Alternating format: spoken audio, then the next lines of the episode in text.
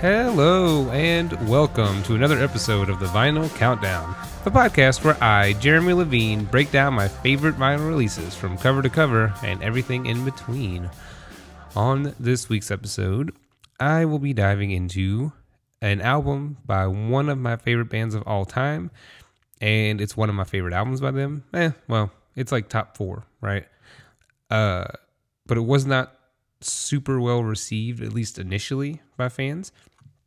Uh, Coheed and Cambria's 2015 release, The Color Before the Sun, uh, and their only non Amory Wars storyline uh, release so far. I, for one, love this record. Like, I adore it. You know, uh, I do love the Amory Wars saga as well, but uh, it was kind of nice to get an album that was written from the perspective and the experiences of the band, like their personal lives. Uh, even though Claudio does weave in his own experiences into the the uh, the normal storyline and with the characters, like they're inspired by his life and things like that. You know, uh, this record always seemed a lot more personal and a lot more honest. So that's pretty. It's, it was pretty exciting to get that side of them. You know, uh, so let's uh, head on down to Variant Corner.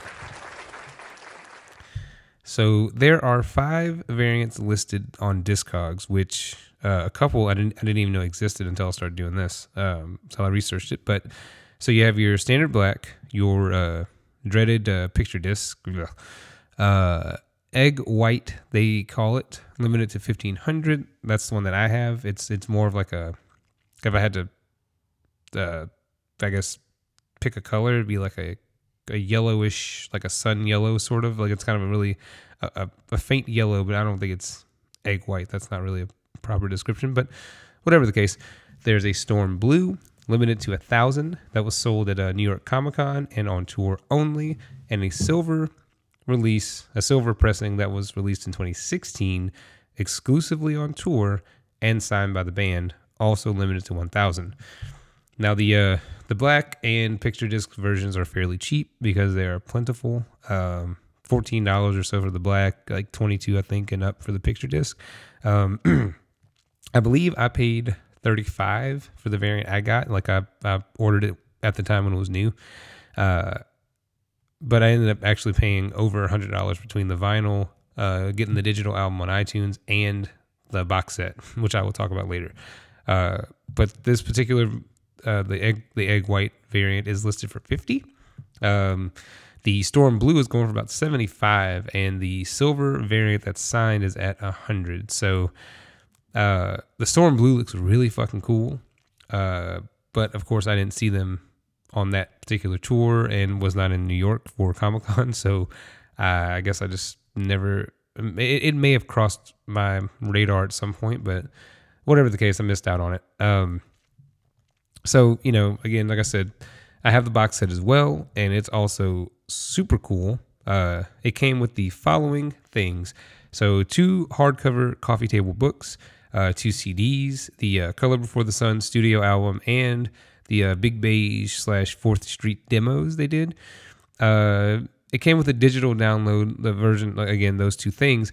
And I bet you, if you're wondering, like, well, why did you, you had the CD and the digital downloads. Why did you then still buy it off of iTunes? Because Apple, I'm sure there's a way to do it, but I couldn't figure it out, and I've never been able to figure it out. If you have a download like that, it just doesn't fucking work. So, uh, I just for ease, uh, I don't know for for just simplicity's sake, I was like, fuck it, I'll just pay the extra ten bucks and get it on iTunes too. So whatever. Uh, there is a seven inch with uh, two unreleased bonus tracks, which I honestly I don't think I've ever spun that seven inch, but uh, it looks really cool. I believe it's on like uh, I think it's on like a like a kind of a darker blue, like a clear blue or whatever. Uh, the Physics of Color documentary DVD, which is really really cool. an exclusive lapel pin and a keywork house key design and also an authentic, authentication uh, certificate. So the uh, the hardcover book um, is pretty cool. Like uh, it, it, in one portion it has the names of everybody who pre-ordered the box set before a certain date, uh, which I also did for the unheavenly unheavenly creatures box set, which will get its own episode at some point. But um, you know, my name's in that one and in the in the last release too. And um, there's this big story. I think it's all written by his Claudio's wife Chandra, and there's all kind of cool shit. Like it's really really awesome. Um, uh, so fun story, not really. So I was pretty pissed off about it.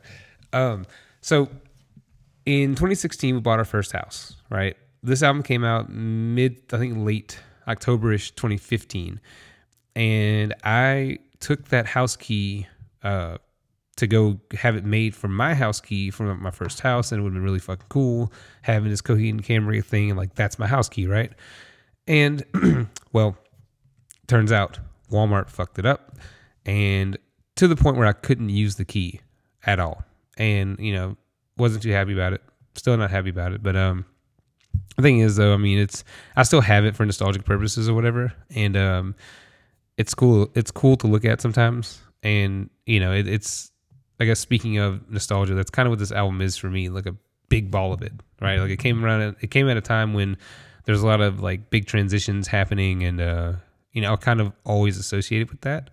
But um, you know, we'll get into it. So, uh, track one, Island. It's uh, so here this comes straight from Claudio himself from uh, an interview that I found. So, uh, you know, who, who better to tell what it's about than the person who wrote it, right?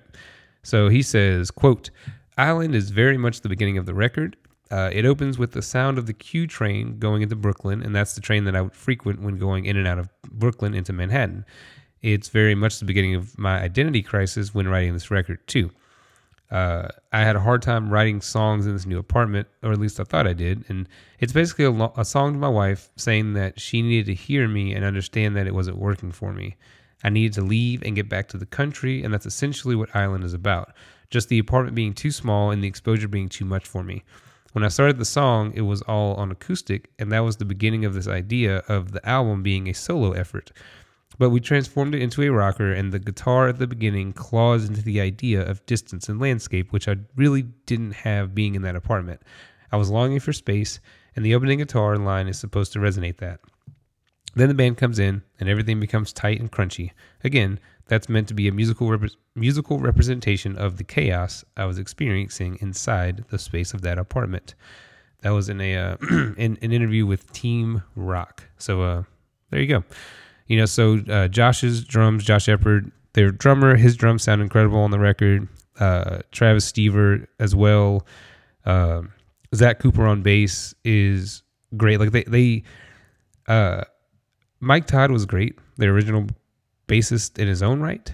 But uh, Zach, I don't know, Zach just brings something to the band that like I've seen, I've seen them live with with both lineups, and there's I don't know, Zach is just really good. Now, as far as when Josh left the band, it was one of those things where it was it, it was not as good. Like to me, like Josh's drums sort of like pump every song up, and like it just he he's one of my favorite drummers. Like behind maybe Tucker from Thursday. Uh, I don't know. I guess Josh is probably second on that list, and then like Tony from uh, Motion City is probably my third. Like that's my top three favorite drummers of all time. And you know, seeing them live with and without him, it was like it was night and day. And even the records that he wasn't on, uh, the second Good Apollo album, which is my least favorite Coheed album, and then the uh, Year of the Black Rainbow.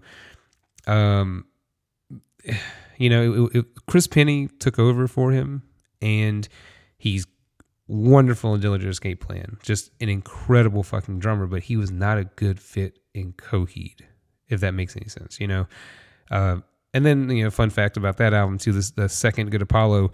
Uh, Chris Pennie helped to write the drum parts, but because he was contractually bound by his other record label, he couldn't play on the record on in the studio. So they had Taylor Hawkins from Foo Fighters at the time playing all the drum tracks for that record. Didn't like either one of them, drumming wise. Like they were they were fine, I guess, but compared to what Josh brings to the band, it's not even close. But anyway, sorry, I went off on a big tangent on how much I love him as a drummer. But uh, next up, Eraser. Uh, Eraser is again coming straight from Claudio. Uh, it's very much about turning back the clock and finding that youthful creativity without the walls of history that we have built for ourselves as Coheed and Cambria, the concept band. That's according to Song Genius. Now, you know, I, I guess I kind of feel this throughout the record, and that there's an energy that maybe wasn't as prevalent in the Afterman Descension record that came out in 2013 as the second part of the Afterman series, right? Uh, it was great, and I, I, really liked it, of course, but there were a few songs that fell short just a bit in a couple of areas where uh, the Afterman Ascension was great. And then Descension, like I said, the second part had some really standout tracks, but then other songs are kind of just, I wouldn't say forgettable, but, but in comparison, because Coheed had such a huge and such a really good, you know, rec- like a library of songs, it's like those weren't their strongest, I thought. And, you know, that, that, this kind of renewed energy they, they kind of have on this record, maybe not being bound by the storyline and everything else, I think it really kind of shines through in the recordings, you know. But um, but anyway, so track three, colors. Uh, so I like to wake up. Oh, sorry, this is again a quote. so he says, "I like to wake up super early." I was like, "Damn, that's me too. I like to wake up super early as well." But uh, anyway, but doing that in this apartment, I just didn't know what to do with myself. So I'd end up leaving the apartment and walking around Prospect Park, which was just a couple blocks away until the sun came up. I was having this struggle, but I was sort of coming to a resolve and finding peace within myself as well. I was learning to accept all the colors and shades of who I am, whether it was me me from 16 years old or me now at 37. didn't matter because it was all one and the same. The keys are really sparse and just one note, and to me they represent this coming together and solidarity of these two personas merging into one. I incorporated the piano to feel that resonance of this of this split becoming unified. And the chorus echoes the idea that when the world all comes crashing down, it feels good to just let go and allow things to take course, take their course. And that's the big theme of this record. Um, like I said, again, from uh, Coheed, uh, from Coheed himself, from Claudio himself. Um, so in verse two, you know, he says, uh, "I lost myself along the way, restless nights mixed with purposeless days, counting forward, taking steps to a better man, the one you can live with." you know, for me, you know, at the time I was in college still. I was 31 years old, still try, like chugging away at it, trying to figure things out, you know. And in a way, like this verse really spoke to me in the way I felt, and like it was never going to end, but also wanting to get it done to help, you know, provide for my family better and whatnot, you know. And uh, while it was happening, it seemed like it would like never end, but I made it through, and everything actually worked out pretty great. But you know, this that verse kind of reminds me of, of, of those feelings of being just again being restless or being depressed or being just making it seem like your days are just, just like you're just droning away and this is just like it's never gonna fucking stop you know um, it's kind of funny now to go back and listen to it and ha- kind of you know think of those old feelings and kind of like you know it feels good that i kind of got past it all and, over, and overcame it you know so so uh track four here to mars why did i just snap I don't know. Uh, disregard that. Um, one of my favorite records, uh, one of my favorite tracks on the record. So, um, uh, funny story.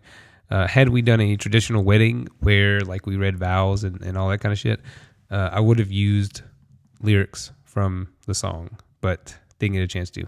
But um, so the chorus, he says, um, "Honey, it's in the stars and you're my everything from here to Mars. And every word I say, I truly mean, dear darling. I hope I'm being clear because there's no one like you on earth that can be my universe.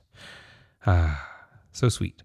Now, uh, I didn't get a chance to do it, but I do love this song. And according to Claudio, kind of uh, makes sense that it's a love song for his wife, and it allowed him to look at her in a different light. Uh, he says that uh, they collaborate on a ton of things together. You know, a lot of the comic books and the lyrics and the music that he writes. And now that uh, they're about they were about to collaborate on a life together, it was a, a, really special moment that framed her in a way that made me want to express myself in a song for her. So that's basically what I did. And here to Mars is me trying to encapsulate that emotion. And uh, you know, he kind of makes a joke that some people make you know take it literal and kind of fuck with them. And it's like, oh, you only love your wife to Mars. Uh, that's only the neighboring planet of our of our solar system. You know, it's not really that far away, but you know, it's it really, you know, he says to him, it's uh, Mars might as well be on the on the other end of the universe because he's never going there, right? So uh, he said here, maybe I should just do a series of love songs about the solar system next time, right?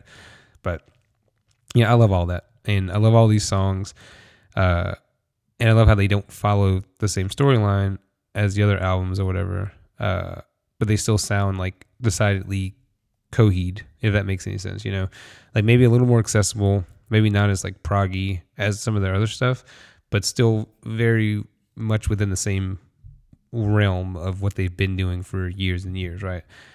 Uh, so up up next is Ghost. It's a uh, it's a very uh, introspective song. You know, it's an acoustic track, and uh, it ends the uh, the A side of the record. So um, he says, uh, Once I knew we were expecting the birth of our first son, this song allowed me a moment to question myself and ask what kind of father I was going to be. It was all new to me, and I wondered whether it was going to be an original experience or if I was going to echo the ghost of my parents and their upbringing. I'm sure it'll be a little a bit of both, but that's why I approached the song in such a stripped down manner. It was me contemplating my future as a father. And the more I look at this album now, the more I think there is a concept there. It's just more autobiographical rather than a science fiction fantasy. It's a story about a man and his wife and the trials that they endure pre and post parenthood. It's like a Coheed and Cambria concept record, except that it's about Claudio and Chandra. Uh, now, I know I'm pulling a lot from the same interview, but goddamn it. Again, who better to source than the person who wrote it, who wrote everything, right? Uh, so, yeah, love that song. Pretty great. Um, then that leads into the B side of the record, which starts off with Atlas, named for his son. So he says, uh, you know, in anticipation of the birth of his son, he wrote Atlas. Uh, at the time, I can only imagine the feelings I'd have for him when I'd have to leave for tour. I didn't truly understand the power and, re- and relevance of the song's sentiment. Now, after having him in my life for almost three months and with Neverender just a few weeks away, I'm starting to feel it. This will be our first tour away from Atlas, and sure, it'll be hard, but it's all for him. I'd like to share that song with you. So the so that that's that was uh, the lead in I think to the YouTube video where he like he they released it first there, like a stripped down version of it, and um, then months later the album came out and it was you know the full band version. But uh, in the chorus he sings, um, "So sleep tight, little Atlas, because when your daddy goes off, just you know that you're the weight of his anchor, the love that is guiding him home." And uh, I have a a video of me actually singing that to Charlotte as a baby, and you know, inserting Charlotte instead of Atlas, obviously, and uh, she's like smiling and everything, and it's just super cute. Thought I'd share, but um, it's a really sweet song, and again, it's a cool departure from the sci-fi and uh, diving into his personal life, you know, like in, in a way they never have before. Um, speaking of, so up next, my I think my actual favorite uh, song on the album, right? Young Love. Uh, he says it's and it's a song about their house. Uh, says my wife and I uh, left our country home to live in Brooklyn, but we couldn't bring ourselves to sell it, so we decided to rent it out. The house is, is very important to the Coheed DNA. You know, they wrote uh, "No World for Tomorrow" there. Um, they wrote Year of the Black Rainbow and both Afterman records there too. And he says, I'm pretty sure I actually wrote You Got Spirit Kid when we got back to the house as well. But we found out after a year of living in Brooklyn that the people renting out our house weren't actually in it. They didn't exist. They were, in fact, a ghost family, and our house had been turned into a cannabis farm for growing weed. So the house we were preparing to move back into with our son had now been destroyed, and we had to pick up the pieces and put the house back together. I wrote this song as a sort of an apology to the house because it was such an important place for me and I left it in the wrong hands. That's kind of why I approached the music in that sort of washy way. Uh, it feels very lonesome, and that's because we left our house alone with the wrong people, and everything got handled eventually. We moved back in there for a year or so, but in August, we actually moved back to the city because we missed living there. The house is still out there, though, and we'll figure out what we'll do with it, I'm sure. So there you go. It's kind of a, a love letter to their old place. And for me, the old house I left behind, uh, you know, it, it was relevant. Be, like the, the theme of that is relevant to me because, you know, we were leaving a place that, you know, where my son was born and the only house he'd ever known uh, to move into a new house. And for me, you know, I moved uh, once as an adult before moving into that place. So that was two times, and uh, I never moved. At, at least I think when I was two and a half or three, we moved into the house that I grew up in, and that's where we stayed forever, and that's where my parents still are. So I didn't have much experience with moving, and I still don't. So moving like that, it's hard. Like it was hard for me. It was hard for Spencer. Um, you know, but us getting this house was by far the best thing we could we could have done. It's just that it was still it was difficult, you know, and uh, I, I like to you know apply this song to maybe his mindset and how he felt about the move, and you know he was he was really upset, you know, and uh, you know again as much as we love our new house, there's always going to be a part of us that is there too, you know, and I feel like the song does a really good job of kind of fleshing that feeling out, you know, but uh, up next is track eight. You Got Spirit Kid, the first single that they released, I believe. Uh, it says, uh, I didn't know what to think about the, uh, well, I say, I, I, didn't know what to think about the song, you know, when I first heard it, but eventually it grew on me. It grew on me, and then, like, you know, I began to get super excited about the record and everything, like, like normal. But, uh, Claudio says, you know, I, I kind of want people to know that Coheed can write that sort of record. Uh, I've always said in the past that there's never been a limitation on the band. It makes no sense to me to draw a line in the sand and never cross it. Uh, I'm very glad they crossed it because uh, that song's pretty great, which uh, leads into the most Coheed sounding song on the record. Uh, proggy, sludgy, just like whatever the audience. Uh, so he says the the good and bad reactions to our music are all a part of the audience. Uh, I receive all of it, the negative and the positive. It all makes me who I am. Uh, when we started making this record, I kept thinking, this is the first non concept Coheed record. How will it be received? The reason I created the Amory Wars uh, so many years ago was because I was a shy guy and I was afraid to express myself in songs. So I created a fictional world that could take the beating and I would remain unscathed. And now here I am uh, coming to accept that The Color Before the Sun is going to be a conceptless album, and that negative feedback is not going to bother me as much as I thought it would when I started writing music back when I was 24. Now I'm 37, and I'm going to be as open to both sides of the audience as possible because it all makes me who I am and Coheed what it is. Uh, this song is really just addressing both sides of the positive and negative reactions to this record as a whole. Again, perfect summation of it. Uh, and again, it's it's a, it's a wonderful fucking song. I, I, it's a pretty long song, and again, it's it's it's very just like chuggy and just whatever, but it's it's great. So, on to the closer, uh, "Peace to the Mountain." Um, this song is is the resolve. It's coming to accept everything, right? So he says that at the time I wrote it, uh, we were returning to the country, and it was like we'd come full circle. We left and experienced everything that we could, and then we went back to the uh, to the peace and quiet of the mountain, and that's pretty much it. Uh, this song is really a recount of my personality and who I am, and my obsessions with time and death, and I think it, it all resonates pretty well in the song. I think about the present and the future all the time, and I'm very excited about this record coming out. But I'm also looking even further ahead too, and maybe there'll be a moment like this again where it'll call for the songs to speak for themselves. Or maybe I'll decide to go back to the Amory Wars, he says. Uh, you know, I do very much love the science fiction fantasy and the whole conceptual world. Only time can really tell where I'll land when it comes to the next Coheed record. But he says he's open to both sides. But as you all know, the Unheavenly Creatures came back and were uh, back into the Amory Wars, um, you know, saga and everything. And it's amazing. It's an amazing record.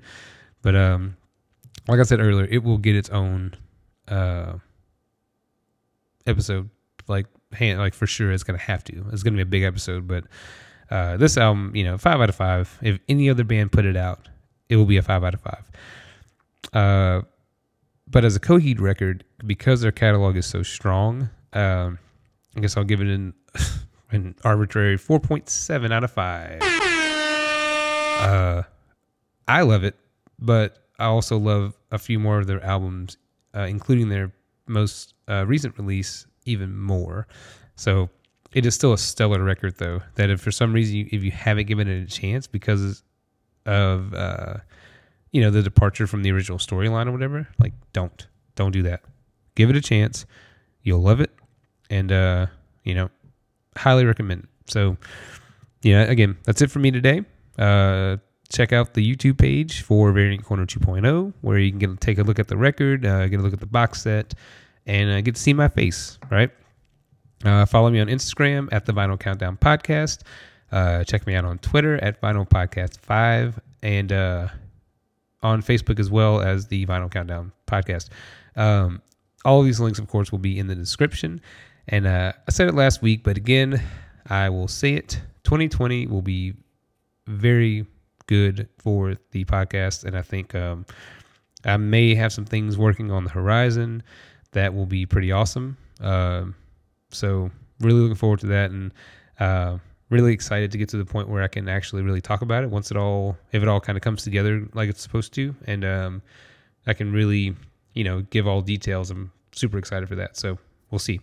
But, um, and also, you know, thank everybody. I want to thank you all for for listening as usual, and uh, you know, just helping me to keep this thing going and keep it getting spread out to more people. So it's really awesome. I really appreciate it. So uh, again, for the Vinyl Countdown, I'm Jeremy Levine, and I hope to be in your ears next week.